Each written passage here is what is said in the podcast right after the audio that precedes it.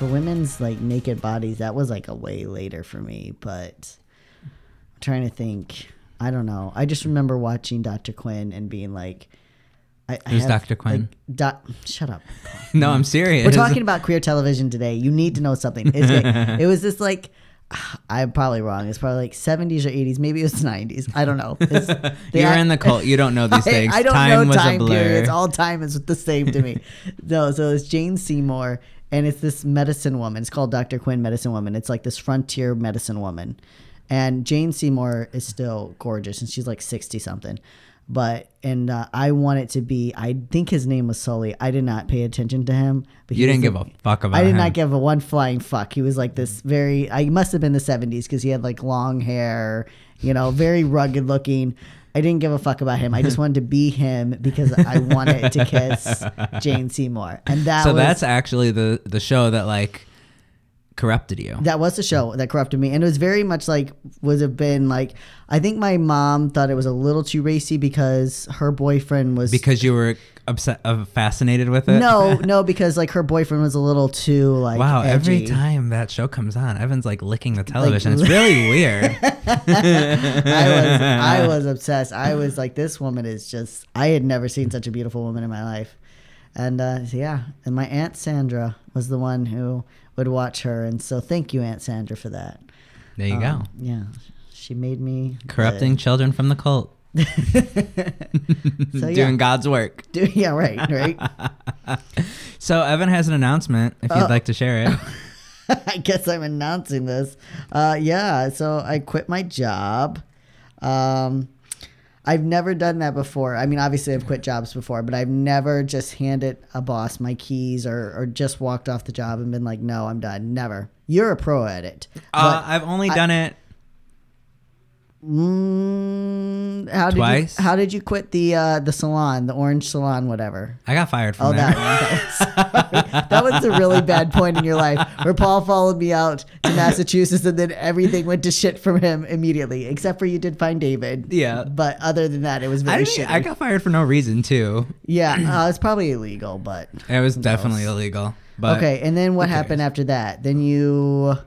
Was you Dollar General after that that you went back to? Mm, no, I went to another salon in Hopkinton. Okay, and how'd you quit and that? And I gave them a two weeks. Okay, all right. So it was only twice. all right. So and twice. one was because well one for the same reason you Yeah. but the second one was because it was something i knew i didn't want to do but i also needed a job in between until i got the job i wanted and so i'd only been working there for a week and a half um, and then um, they put me on the schedule for eight nights in a row like closing Yeah. and then this the job i'm at now called me and was like hey can you start monday and so I was like, uh, yes, I can. Fuck working eight nights in a row. Yeah. That's what you fucking get for being an asshole. Have Well, fun. Wait, didn't you quit Dollar General a similar way? Didn't you just like leave your No, I gave there my two weeks. Oh, you did. Oh, okay. See, I thought I always thought you had quit there. No, I gave my two weeks. I was Oh, very respectful, even though I took my vacation time for my second week. Yeah. Well, whatever. Fuck it. You I gotta was like, use I it. have vacation time. I'm using it. Yeah. I don't want to get paid out. I don't want to be earned here. this. Yeah. No, I get you. No. Yeah, I've never done that before. I mean, I was I was very nice, but like, I was just like, I, I you know, I've wanted to be out of retail for a while, and I think I just needed a push to be like. Well, now you have to find something else because I would have just stayed there forever Yeah. because the money was good comparatively. The Like, money is, you know- what I, I definitely took a pay cut, Yeah. but I will tell you that you won't miss it because you're gonna feel way better about Yeah. yourself, and you'll actually find that you may have more money. Because when I was there, I was always stressed, so I was always spending money buying things just to feel Yeah. better. And then like once I stopped doing that, I like actually have money now. Yeah. Even though I'm making less, it's weird. No, no, that makes a lot of sense because I spent a lot of money there. I Mm-hmm. spent a lot of money trying to feel better, a lot of money eating meals, Mm-hmm. like because I would be stressed. I would bring a meal, but then I would be too stressed. And when you stress, you want to eat crappy Mm-hmm. food. And I spent a lot of money on my employees, which is okay, except for like I was buying stuff for them that the company should have been providing. Right, for. exactly. You know, like if you work for a decent company, they give you coffee. They Yeah, give you I have water, free coffee you and water every day. Exactly. It's not even a question. Yeah. So like I'm in fucking Providence, and you don't have a water fountain or anything. But what are your people supposed to drink? I, I don't know. Whatever. So yeah. So so I quit my job right before Christmas. So that The wife was really happy. She's so no, she's, thrilled. she seems actually very is happy. supportive. Yeah. She is. No, she like I mean obviously there's that fear and uncertainty of what we're gonna do, but like like we have money and Samantha works, so we're Right. not like losing our house. There's nothing like that. Like that's the nice thing about being a little more stable in life is if you need to up and quit your job, then you can. Like Right. the sad thing is a lot of people that have to live paycheck to paycheck, they don't have the ability. Like people are like, well, if you don't like where you work, just quit. Yeah. And what? And do what fucking what? Like you in Indiana, what would exactly. you have done? Exactly. Yeah. Well, I, I had no choice. Like you have to keep working these shitty jobs. Mm-hmm. You know, I'm just fortunate in where I'm at today. We have a support system. You know, Samantha has a good job. And so we have a lot of things. Things are a lot different now. Right. So I'm not advocating for you just to up and quit your job, but I am also advocating for you to advocate for yourself. And if you're at a place that does not appreciate you, and not just doesn't appreciate you, like just treat Takes you like advantage of you. garbage. Yeah, they just treat their their employees like garbage and trash. And if they do that to you, then you you know you gotta love yourself. Make the best decisions for yourself. yeah. Overall, like look Overall, at look at the big picture and Draw out a map, think about things, and then yeah. decide. yeah, I, I sucked it up for a long time before I quit. Mm-hmm. A long time. So, yeah. Anyways, but yeah, that's my big announcement. So, the queer content is going to be great for the next couple weeks at least until I find another job. I've got free time, so I'm going to be generating some good stuff. mm-hmm. It'll be good. But yeah, we should should we ask our audience if they want a Christmas episode though? Yeah, let us know if you want a Christmas episode. So, uh, because of how busy I am during that time, since Evan's not employed anymore and he won't be as busy, um, we were thinking it would be better if we just did kind of like a Happy Holidays episode Yeah. rather than a fully dedicated episode. Also, it drops on Christmas. yeah, it and so drops directly on thing, too. Christmas Day. And I don't really know anybody who's actually going to wake up Christmas morning and listen to a podcast. Unless you're a really diehard fan, then like reach out to us because Like, we want to give you a shout out. You can wait. I will go down see the Christmas tree after I listen to my Your Queer story. You know, if you do that, you're a fan of the day, and um, we'll send you something. We'll send you the sign mug right here that I'm drinking from. There you go. Just had my lips all over it. By the way, um, weird segue, but um, Safe Place. Don't forget, guys, we're running a holiday promotion for Safe Place. That's the organization that provides Safe Place all across the country. You text for help to them, and they get you to a safe place. Um, if you're an at-risk youth, you're in a domestic violence situation, you just need to get away. So you know you're not in a safe environment, and you need to get to a safe environment. Safe Place get you there, Mm-hmm. and for every dollar that you raise, we said five dollars last time, but that wasn't true. That wasn't Oh. what our video said. Every dollar that we you lie donate, sometimes because we, we- forget. we do. It's our bad memories. Every dollar that you donate goes towards a raffle to get a 20 minute FaceTime with Paul and I. Yep, FaceTime, Skype, whatever you use. Um, and if for some reason you're really bad with technology like Evan and you can't figure it out, we'll give you a phone call. Yeah, if that would be, yeah, we you can know, do if that. you'd yeah, rather if that. you don't have FaceTime, you're like, I don't know how to get there. Like, we'll we'll do some. We'll write you a letter and draw pictures fun. of our faces in there, and there'll be horrible pictures, but it's the thought that counts. and you know what? One day that's going to be worth a lot of money. when I get rich and famous one day, Right. you're going to be like, Paul Hobbs drew me this picture. Yep. And you can sell that shit on eBay for probably like $50,000 at that yeah, point. and I it'll be would Paul that buys it back because he's trying to up his street cred. But whatever. I But would buy yeah. it back and resell it for 75000 what a dick. He's got a fake profile and everything. But yeah, no, help us honestly raise money for Safe Place. We're running it through December, and you can go to our website. We've got a donation link there. You can't donate directly on Safe Place, but send us a picture because we got to know that you donate it. Yes. So, yeah. either either way you donate, send us a picture because we didn't set up like a payment portal because we wanted to make sure that we weren't taking any additional like when you process payments it costs fees. Yeah. So I set everything up to go directly through them. Um, so they're not missing out on any money, not Yeah. even a penny. So just if you donate, make sure you take a screenshot of some sort, or I don't know if they give you an email, uh, just show us proof, and you'll get your raffle, your virtual raffle tickets. Exactly. Yeah. So help us, help us help somebody else. Um, and yeah, I feel like we talked about a lot of random things. Yeah, I mean, Yeah. uh, this is the correct podcast to be listening to random things. Yeah, you're listening to your queer story. The podcast that inspires peace, love, radicalism, and holiday cheer. I was reading another uh, email. It was actually an older email that I found when I was going through our emails, and um, a person was talking about how they love the peace, love, Yeah. radicalism, Yeah. whatever. See? Uh, yeah, everybody makes mistakes, and you know that's why we're here. but also, you know, I will say this before we get into our. We're gonna get to our show. We're talking about queer television today, um, but it was nice to reach out to someone. Uh, I it's got to be every week now that we're Mm-hmm. talking to someone that needs help. And so, like we always say, it doesn't matter how you reach out to us. Mm-hmm. Email, Twitter, Facebook, Instagram will always respond. Yep. And uh, go ahead. Know, no, it's just it's nice to be able to connect to you guys. I appreciate you guys reaching out to us, and we want to help you. Like you know, we if you're in a, a tough situation, we want to be there for you. We want to help you. So please, you can email us, reach out. Like Paul said, any form of connection, we want to talk to you, get you the help that you need. So don't be afraid to, because it's it's nice to get back. You know, we've both been in rough situations. Yes. Yeah. We've both come a long way. Yeah. Anyway, so queer television.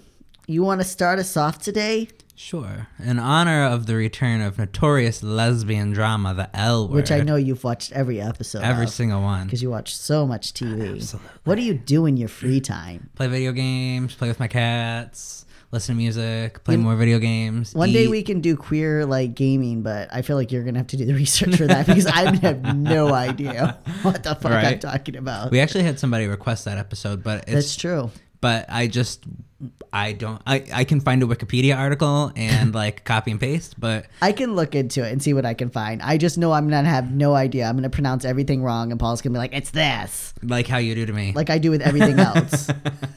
so today we dive into queer TV, covering some of the most groundbreaking moments and influential shows in English TV history. That's right. We're not just taking uh, Talking. That's I spelled right. that right. we for once. We're not just talking about America in this episode. We're also covering England and Canada. Um, as the three countries have heavily influenced each other's television, and will be will be all over the place with genres from documentaries and dramas to sitcoms and reality TV. But let us take you back to where it all began: Canada, 1972. Yes, and I am sorry to Australia. I know we could have incorporated you, but it's just the way that England and Canada are so often linked. Can you hear Samantha's tea in the background? Okay. I thought I was having like a mental break for a second. I was Nope, like, that's uh, that's why I was Samantha's looking around. I was like, does anybody else? Do you hear that, Evan? Am I going crazy? Yeah. so sorry, Aussies, um, but we're, we're keeping up north today. Um, anyways, so before reality TV, there were just docuseries, which is how the first show dedicated to queer people was structured.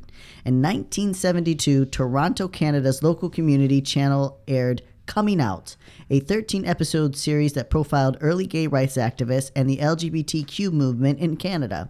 The show covered a variety of members in the community and was one of the first positive exposures of queer culture produced on television. So before this, you can look it up on YouTube and we've talked about it. It was just like really scary uh, PSA announcements Oh about how From homosexuals? Yep. exactly homosexuals are ruining it. So this was the first time that someone was like positive. However, coming out was never picked up by any national broadcasting channels, and the series only ran for one season. Yet it opened the door for queer exposure on TV, and possibly inspired All in the Family producer Norman Lear to pitch his new idea to the American Broadcasting Channel, ABC. Is that what ABC stands That's for? That's what it stands for. Wow. What did you think it was? I, don't- I literally just thought it was ABC. I thought they were like, this is going to be real simple. We're just going to keep it to three letters. Like NBC. like- like- what does NBC stand for? National Broadcasting Channel. My mind is- they're just standing there like, I- all right, buddy, you got to put a name down for your channel. He's like, ah, I don't know what I'm doing. He's like, you got to put something down. I don't care. ABC one two three. I don't care, man. Put it down. I literally thought it was just like ABC and NBC. I did not know they stood for something. Why would they, why would people be putting random numbers I don't down? know. Paul. This is America. You can do whatever you want. I know, but like. Go ahead. Go ahead. People are like YQ. Yes, I just thought YQ. Yeah, QS. Uh, nobody says that. Lear was a hip TV producer of the 1970s, the Shonda Rhimes of his era, so to speak.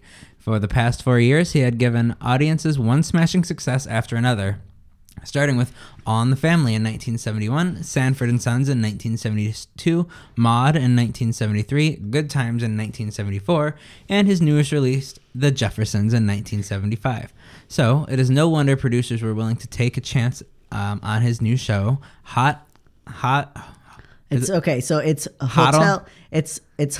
This is probably why it failed. I'm gonna be honest. Nobody could. They were like, Nobody could say it. It's it's supposed to be Hotel Baltimore, but it's missing the e because the hotel in the thing is missing it, but it's like Hoddle but Baltimore, and everything I listened to had different pronunciations. People That's are like horrible. Hodel, Hodel, Hotel, Hoddle. They're trying to do like a Baltimore accent, accent, but it just comes out as Hot L Baltimore. That's horrible. The sitcom was set in a rundown hotel in Baltimore and featured an array of characters from prostitutes to illegal immigrants.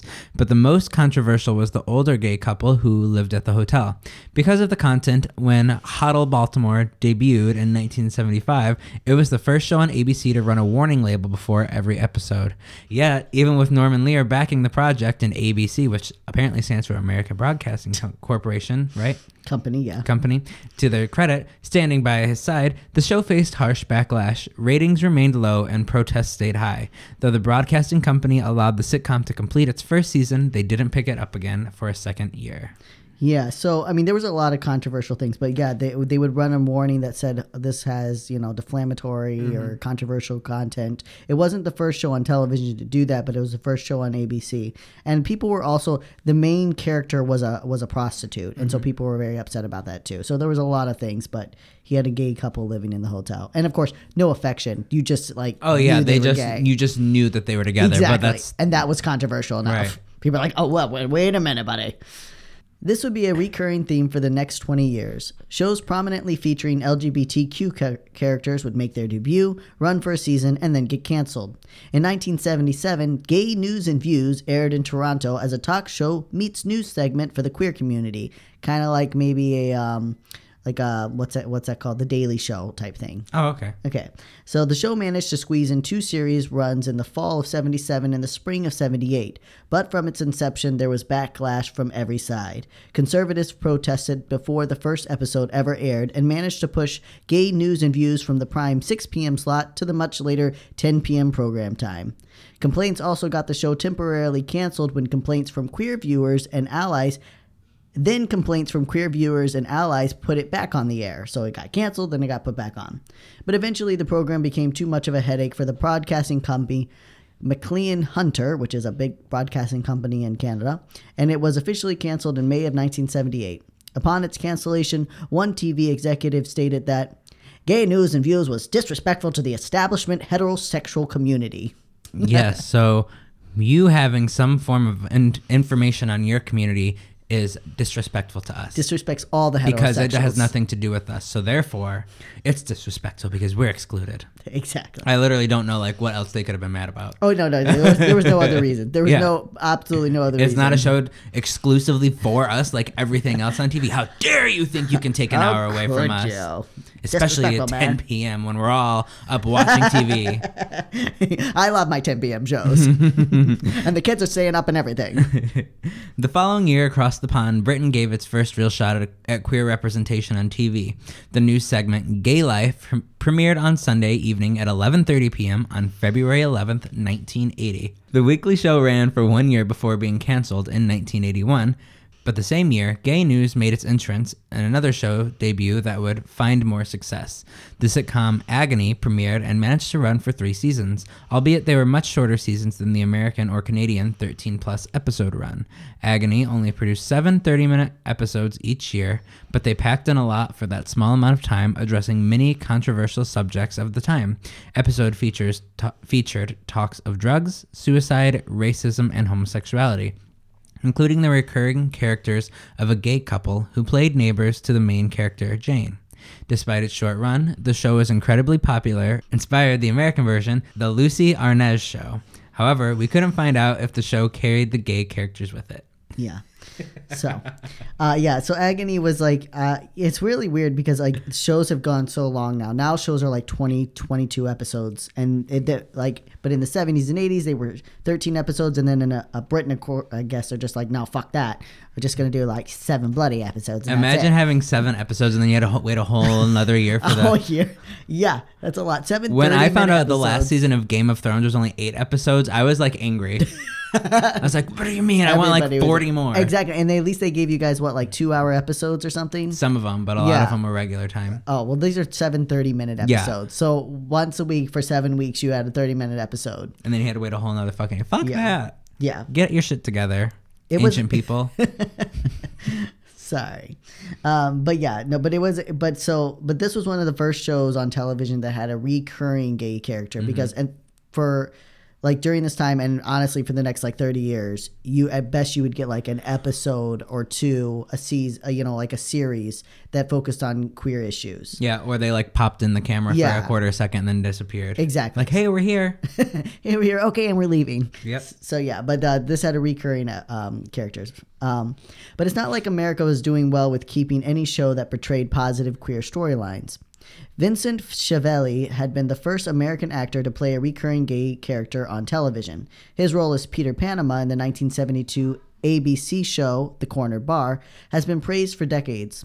Yet, yet just like Lear's Hotel Baltimore, Hotel Baltimore, which came three years later, the corner bar was shelved after one season. It would be another 16 years before any American TV series would try again with a gay character.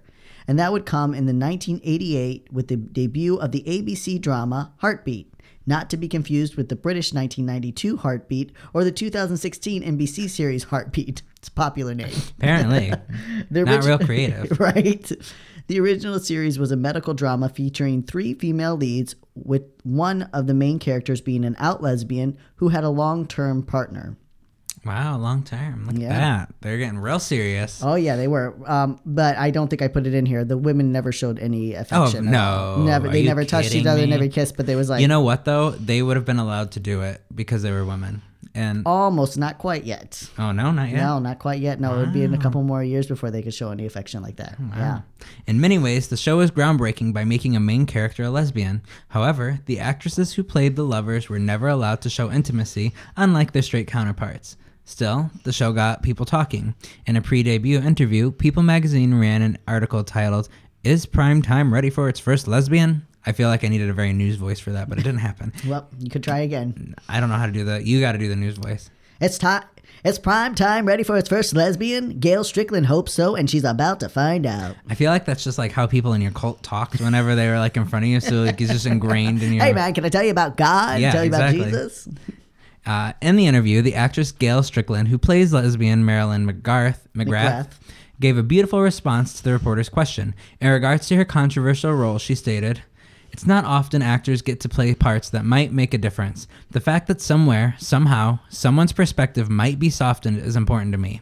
My character, Marilyn, is a loving, warm professional who cares about her daughter and has been a good relationship for four years. If that is how I'm stereotyped, then that then that's fine with me. My only worry was that the network wouldn't fulfill their part of the bargain. I'm sure they'll get mail, and I'm afraid they'll pull back when they get negative responses. Yeah, so there was a lot of thing about like, but don't you think you'll be stereotyped as a lesbian? She's like, I don't give a fuck. yeah, she's like, oh, That's you mean uh, like awesome. a, a kind, caring person who's in a long term relationship? Yeah, I'm fine with that. Mm-hmm. But Strickland was exactly right about the backlash. Ultimately, the show tanked in the ratings, and protests over the content caused Heartbeat to be canceled after two seasons. Yet, more than 30 years of open activism by individuals in the LGBTQ community was starting to pay off. In 1986, the American channel HBO. What does that one stand for? I don't know. Hot body. I don't know. I really don't know. Something broadcasting. Oh, I don't know. Operation? know. I'm like curious now. I'm like HBO. That must stand for something too. It does. Apparently, stand, everybody's they not all just throwing stand for something. letters. They all. It's like LGBTQ. You think that's just random letters together? It- it's all an acronym, Paul. okay, so somebody please send Paul a DM of what HBO stands for so he can know because he's not going to look it up. I won't. You're right. So, the American channel HBO partnered with Canadian television to feature the short drama The Truth About Alex, a story of a young gay teen who is outed and his best friend's journey to accepting Alex's orientation. The made for TV movie went on to win two of Canada's Gemini Awards, which is similar to their Emmys, and America's Golden Eagle Award, which was presented by the Sign Foundation in Washington, D.C. I've never heard of that, but it won that Must award. be something important. Guess so. Three years later, in 1989, Canadian hit teen drama Degrassi produced a spin off show titled Degrassi High. The show aired on Canadian, Australian, and American television and sparked controversy as it tackled real teen issues. The most controversial was a two part episode about abortion, which would be cut out and censored for the next 15 years. But topics such as drugs, sex, suicide, and gay rights also got the show into trouble. Eventually, Degrassi High would be canceled after two seasons. Yet the popularity published yet another spin off into, uh, into Degrassi Next Generation and remains a cult favorite show to this day. It was the perfect introduction into the explosion of queer exposure the 90s brought to TV. Man, Canada loves Degrassi. Like that thing has been going on. I've heard a lot form. about it, but I've never actually watched I it. never watched it either. Sorry, Canada, but like, like, like everybody talks about Degrassi, and like, I have no idea, but it's been going on in one form or another for like ever. We cannot understate the importance of 90s television in relation to LGBTQ activism. While censorship was heavy and protests were frequent, nevertheless, the 90s did come through in the end. We'll start with an obscure show that seemed to be about 10 years too early. Oranges Aren't the Only Fruit. They aired on British Broadcasting Channel BBC in 1990. Look at there's another one that you know. BBC. I, I, didn't put know most that. of these in here. I don't know why I didn't put HBO. You were because like, I just nobody- want Paul to be confused for the rest of the episode. Nobody cared. HBO is HBO. Like BBC, like you know that's British Broadcasting Channel, I but do now. HBO, it's like what is it? Home Broadcasting? I don't know. I don't know. okay. The plot centered around a young woman raised in an evangelical home who realized she is a lesbian. I don't know. Uh. it sounds familiar, but I don't know. Only three episodes were made, but the show stop. Only three episodes were made, but the show managed to cause quite an outcry for its lesbian scenes and perceived attack on the evangelical faith. Still, it also gained great critical acclaim and won the BAFTA Award in Britain and the GLAAD Limited TV Series Award in America. In fact, Oranges Aren't the Only Fruit left such a lasting impact that in 2010, The Guardian ranked it as number eight for the best TV dramas of all time. Wow. Yeah, I like feel like it's only years three later. episodes. I can do that. I think you could look- swing it. I think I should look into that. you should. Throughout the mid 90s, many popular TV shows in Canada, Britain, and the States all featured occasional queer characters or episodes centering around queer issues. To their credit, Canada did try to launch Tales of the City in 1993, a strictly LGBTQ oriented show. But outcry caused producers to pull the plug after a 10 sec. Oh, I thought it said 10 second. I don't know. like one guy kisses her like that's it, it's done, pull it. No, it just the episode starts and they're just like having sex and they're like, nope, nope. After a 10 episode run, not seconds, for the record. For most of the early 90s, shows were forced to keep to quick and simple storylines for queer appearances, almost all of which featured lesbian or gay characters and ever rarely showed other representations of the queer alphabet. The first on screen lesbian kiss in America was aired in 1991 on the widely popular LA Law.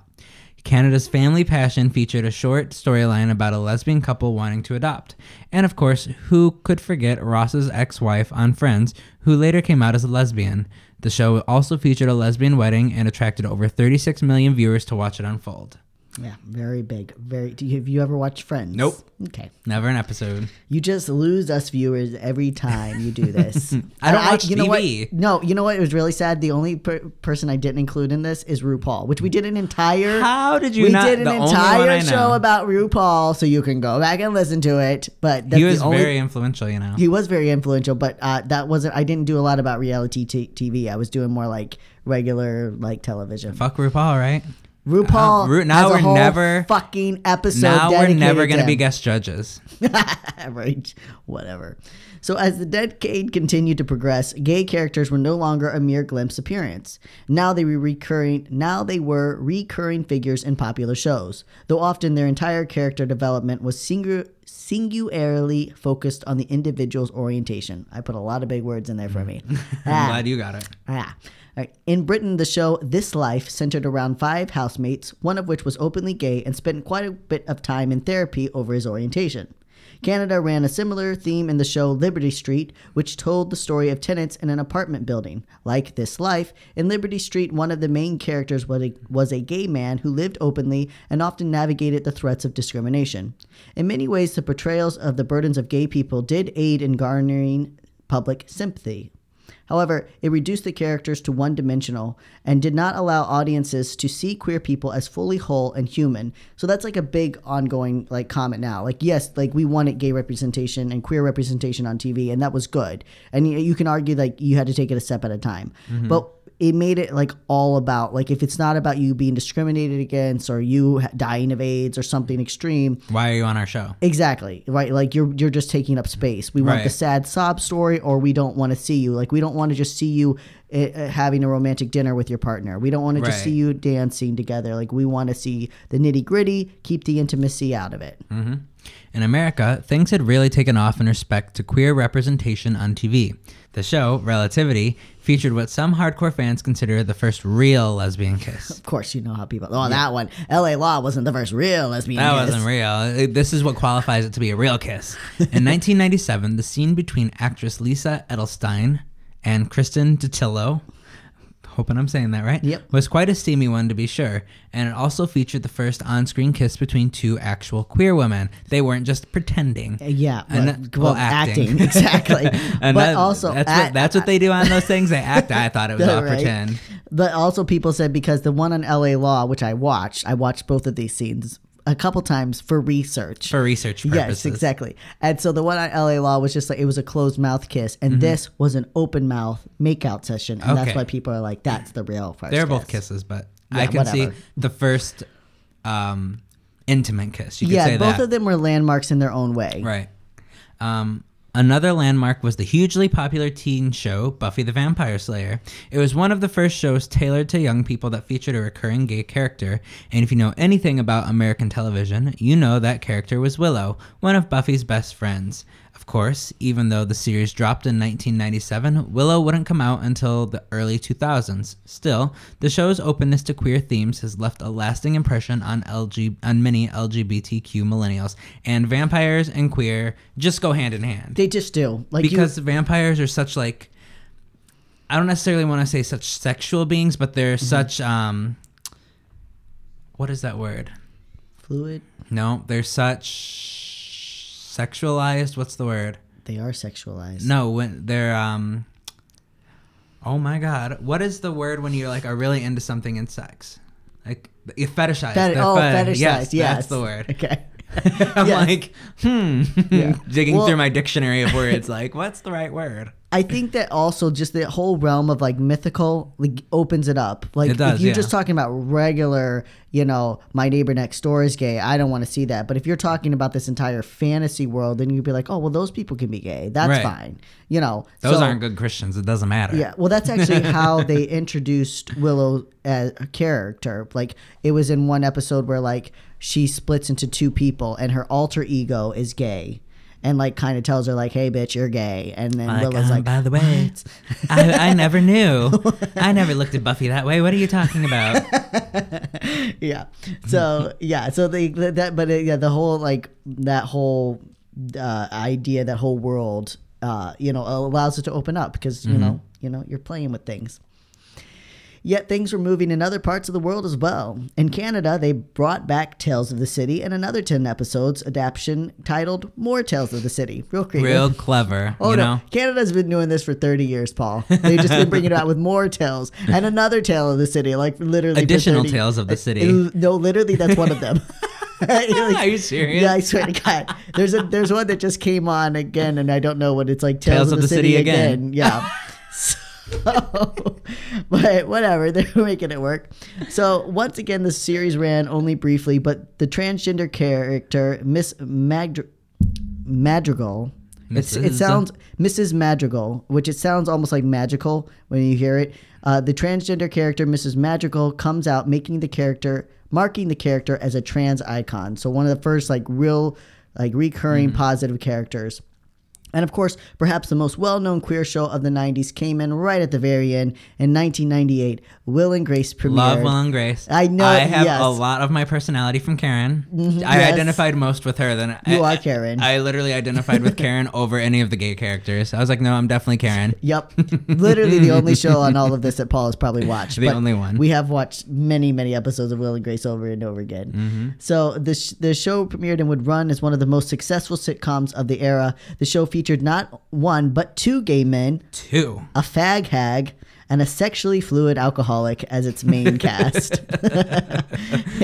it won 16 Emmys and was nominated over 80 times. To this day, it is hard to find many people who have not seen at least one Will and Grace episode, and even its revival more than 15 years later still draws moder- moderately high ratings. They're in like their third season as a revival. That's pretty good. I should watch the revival. I haven't committed time to it, but I know that I loved it so much Yeah. growing up that I really should.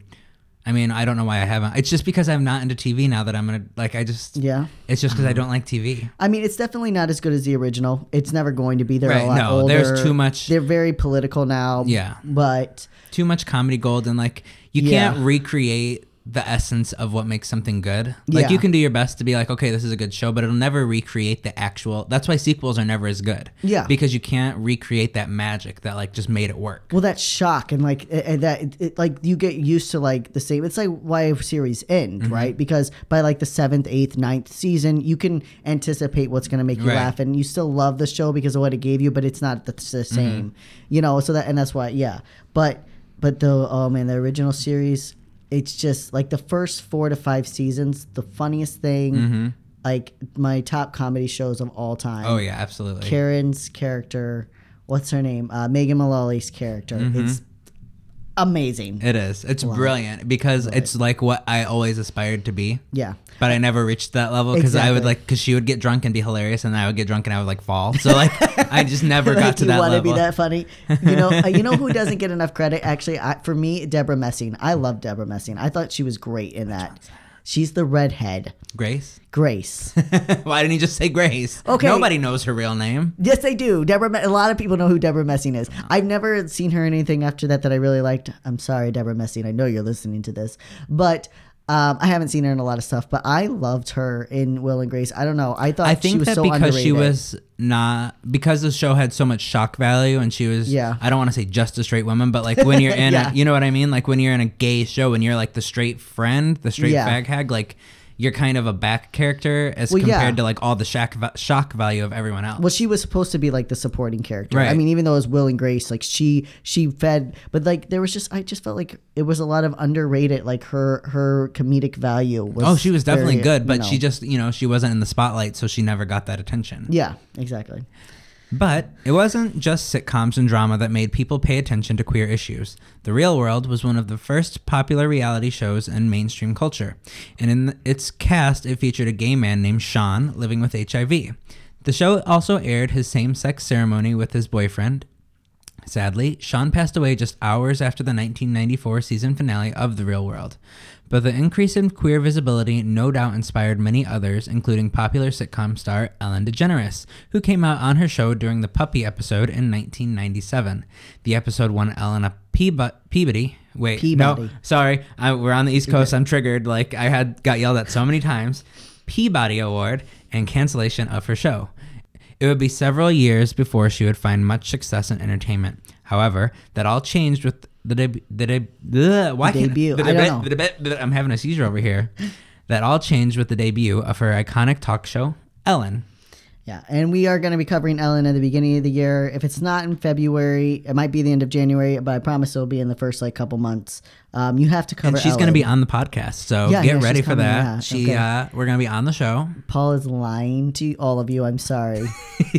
you could just know, like tweet her. I feel like the I feel like if everybody tweeted Ellen, it could happen. oh, she's going to show up and be on our podcast. No, but she might invite us to her show. So everybody just needs to tweet Ellen, and then we'll record a little clip with her on the show, and then she'll be on our podcast. Okay, yeah. So Paul's everybody got it all tweet. Ellen. please. Yes. Well, the thing with like you know like there's so much controversy I feel around Ellen right now. Just in general, like uh, just the younger queers Mm-hmm. are like you know she's not doing enough, and I get. I'm not going to debate that Ellen isn't out of touch or she's she could do more. I'm not to debate any of that, but I am to say you also have to appreciate where, what someone did do for the community. Like you Right. can say you're not doing enough now. You need to step up. I get that holding people accountable, Mm-hmm. but there's also like Ellen did so much more for the queer community than we will ever really understand. Yep. Like and the thing is, you can't expect somebody to commit their entire existence and their entire life and their entire career to doing stuff for the queer community. Would it be nice and incredible? Absolutely. Yeah. But you can't just expect somebody who's done so much to just I- mean, I'm probably gonna get people mad at me, but like, it's somebody's life. They have to live their own life too. Yeah. And yes, they could be doing more, but also they've done so much. Yeah. Like, don't they deserve a break at some point? Yeah, well, I mean, that's what people are like. Well, yeah, but who's going to be the, there to turn around and help us? And I get all that. That's what I mean. That's why I'm like, I agree with like holding her accountable. I agree with that, but I'm also Right, that's I what I'm still saying. Mm-hmm. appreciate what she's done. Like, and if she like, there's so many good uh, queer icons that are stepping up now that are you know that Yeah, it's time to pass the carrying the, message forward. That I'm like, yeah, let's carry, let's let them carry the message forward. Mm-hmm. You know, and yeah, Ellen's rich now, and she probably like no, I definitely don't think like yeah, like the whole thing with her being friends with George Bush, like. I get it. It's shitty. Why is she friends with the guy that Right. that that prohibited us? But also, I don't know. I don't know what to say about it. I just think I just I just appreciate the Ellen from that moment. The Ellen from the 90s and 2000s that like gave us where we are today. And Mm-hmm. if the Ellen today doesn't want to move forward, then you know, I think she's missing out. Yeah, You know, absolutely. I think she- she could be part of something great. I mean, she's already got her show, but she could be part of another um, Era. Um, yeah, another era. Yeah, she could be. Maybe she'll come around. Who knows? Maybe she'll realize that you know being friends with the rich doesn't really pay off, or maybe she, she that's just who she is now. She's a rich bitch. Possibility. you know, and uh, she's she's left us all behind the dust. I don't know. All the all the rich are gonna fall whenever the revolution happens. So, whatever. This podcast is intended to inspire peace, You know- and radicalism. No, Please do not listen unattended, or unless you don't want to be part of the radical movement. no. Someone said something really great. They were talking about Beyonce, and they're like, "When the revolution happens, yes, Beyonce is gonna lose all her money, but she can stay." And that's how I feel about Ellen. Yes, when the revolution happens, is Ellen gonna lose all her money? Yeah, but I think she could stay. Let me tell you, something's going to happen because way too many people are getting way too mad in this country. Oh, yeah. And um, you see what's happening all around the world. In Japan, like there's these riots, people are occupying schools, burning schools. Like it's getting crazy. And if this country continues to get like we're not experiencing it because I feel like we have um, we just have more. Yeah. Like I, I don't know how to explain it. I don't know why it's taking so long for some kind of revolution here. Mm-hmm. We probably have it better than most other places. I don't know, but Yeah. something's gonna happen eventually. Yep. Oh yeah. No, no doubt. There is no doubt something's going to happen. Mm-hmm. Whether it's an all-out war or it's just a toppling from government. I mean, we're really we're we're past due. When you look Mm-hmm. at history, we're well way past due We are. for another uh another shaking things up. Hopefully, it's not bloody and violent. Yeah, I don't want any violence. No. Please don't hurt anybody, but something's gonna happen. Don't hurt anybody unless they start coming for us, and then we bunker down. Carry a knife. Fight like you. hell, bitches. Okay, so anyways.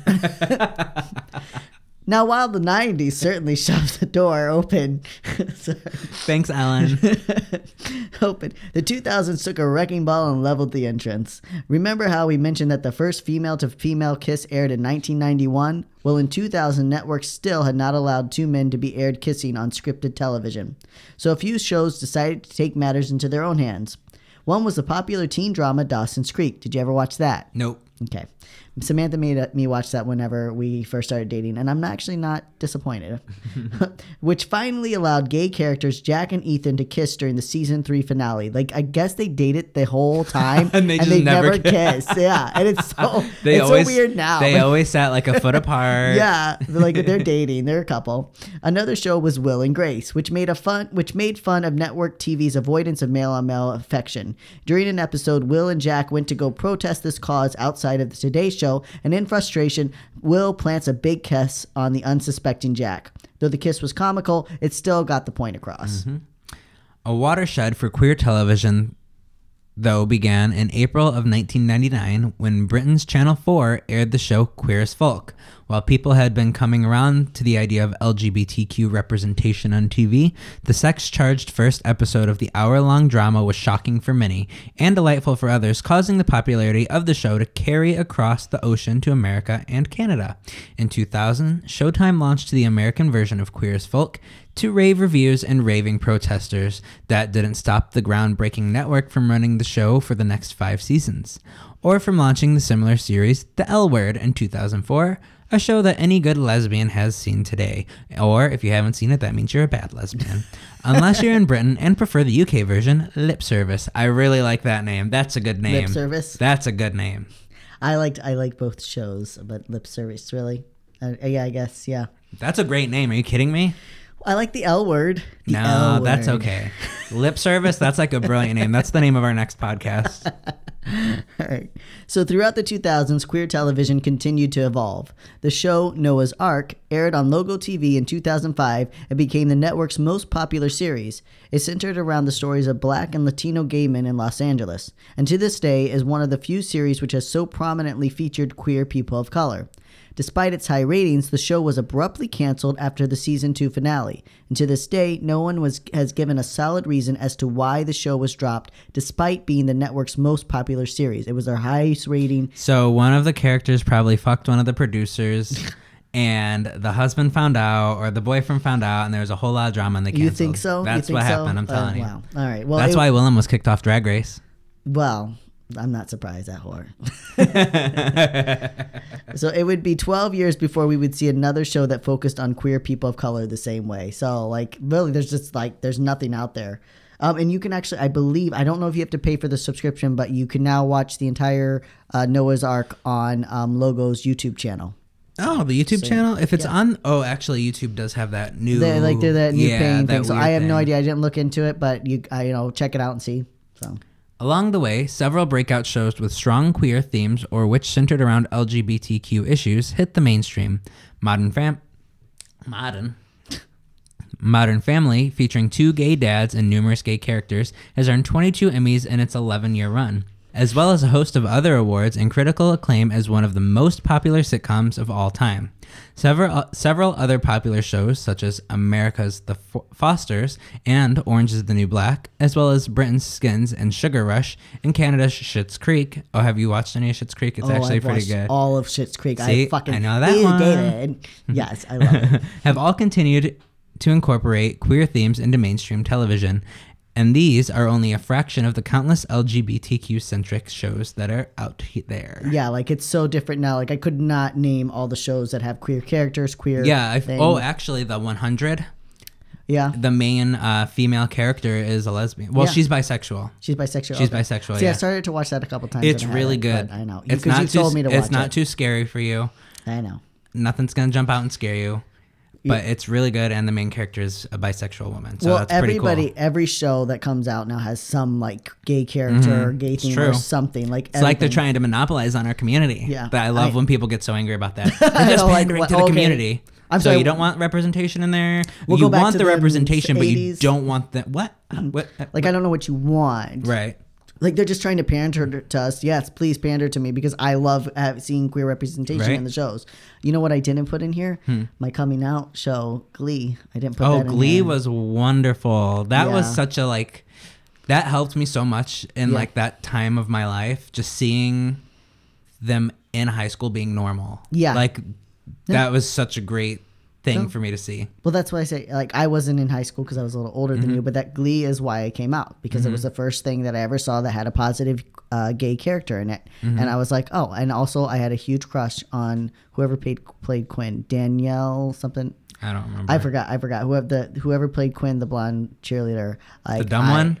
Not the dumb. Not Oh. Brittany. No, the the pretty one. Oh, that Brittany dates S. the- Pierce or yeah, yeah, no, not Brittany. No, the the pretty one that dates that um Yeah, yeah, yeah, that Rachel. Seals, Yep. whatever.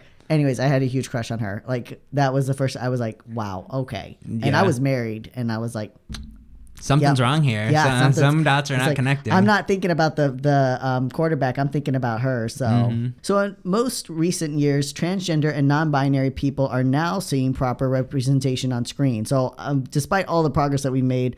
Almost no trans or non-binary individuals. Mm-hmm. The breakout show "Transparent" on Amazon featured a transgender woman who begins her transition much later in life. On the flip side, earlier this year, Amazon also released the show Euphoria, which features a horde of young, gender, and sexually fluid people and stars several queer artists. Uh, Zendaya is in there. Uh, cannot recommend that show enough. Love it. In keeping with the strong theme, Canada released another mini-series in the Tales of the City story.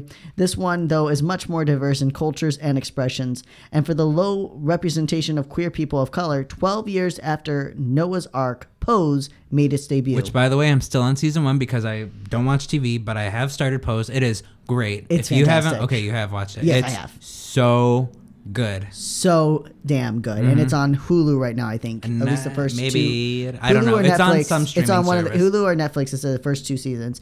Um, this is a show that focuses on queer, black, uh, queer, black, and Latino people, but that also deeply shines a light on trans women of color. Um, Mm-hmm. Just excellent. It's so well done. It, I think they just won their first Emmy.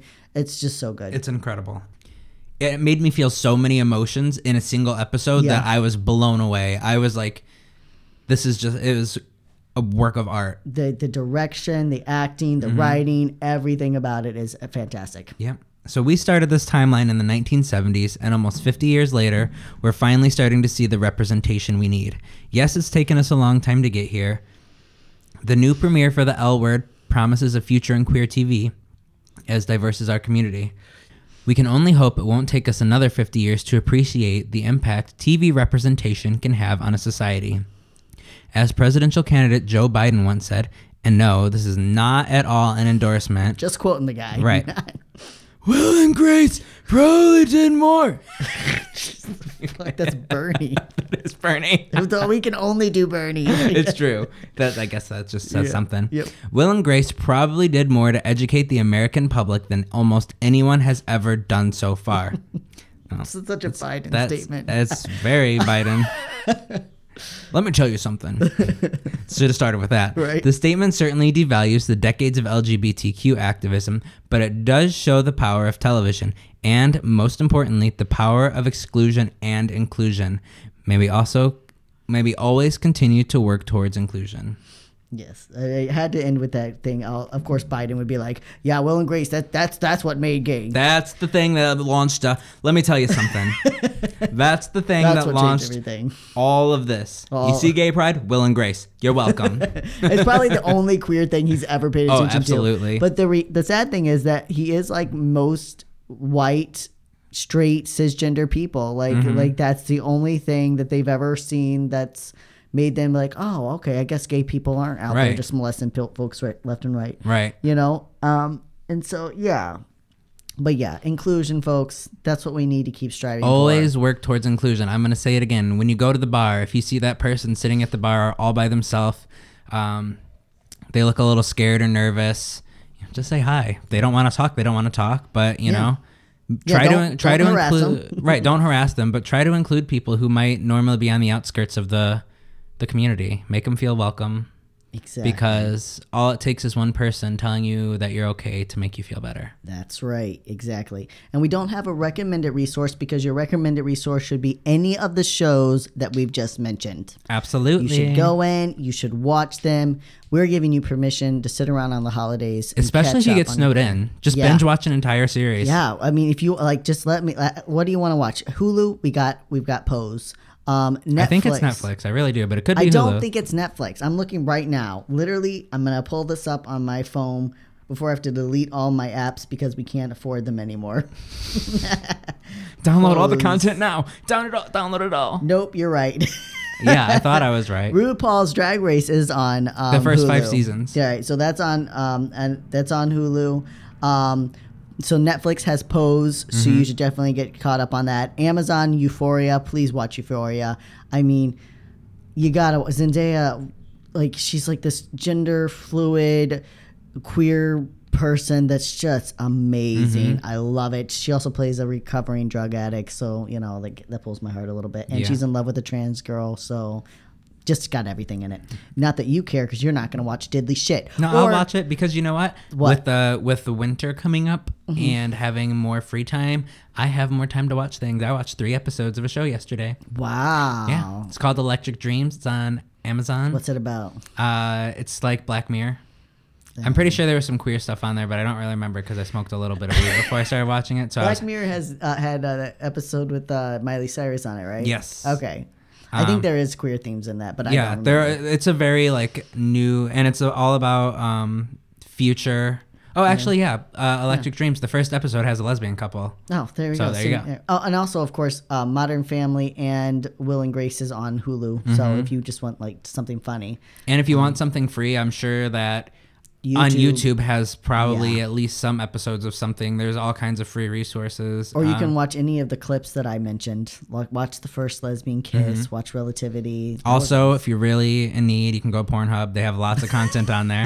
You can see all kinds of stuff on there. Not there. that I would ever watch anything on Pornhub, but I did run across this film that had it was very well done because it started with like this girl in this girl's home, like being told like she's she's got to cure her lesbianism, and then it, then it like went into then she's getting fisted. that basically yeah she was curing her lesbian in her in her residential home. It was a well tailored film. I just I don't remember where I found it, but it was you know All right, stay queer. don't get lobotomy. We love you, our little allied hookers, a little succulent sapphish. our proud homocrats. and have yourself a sodomy circus, a sodomy Christmas. A sodomy Christmas have circus. yourself a sodomy Christmas. We're gonna get sued.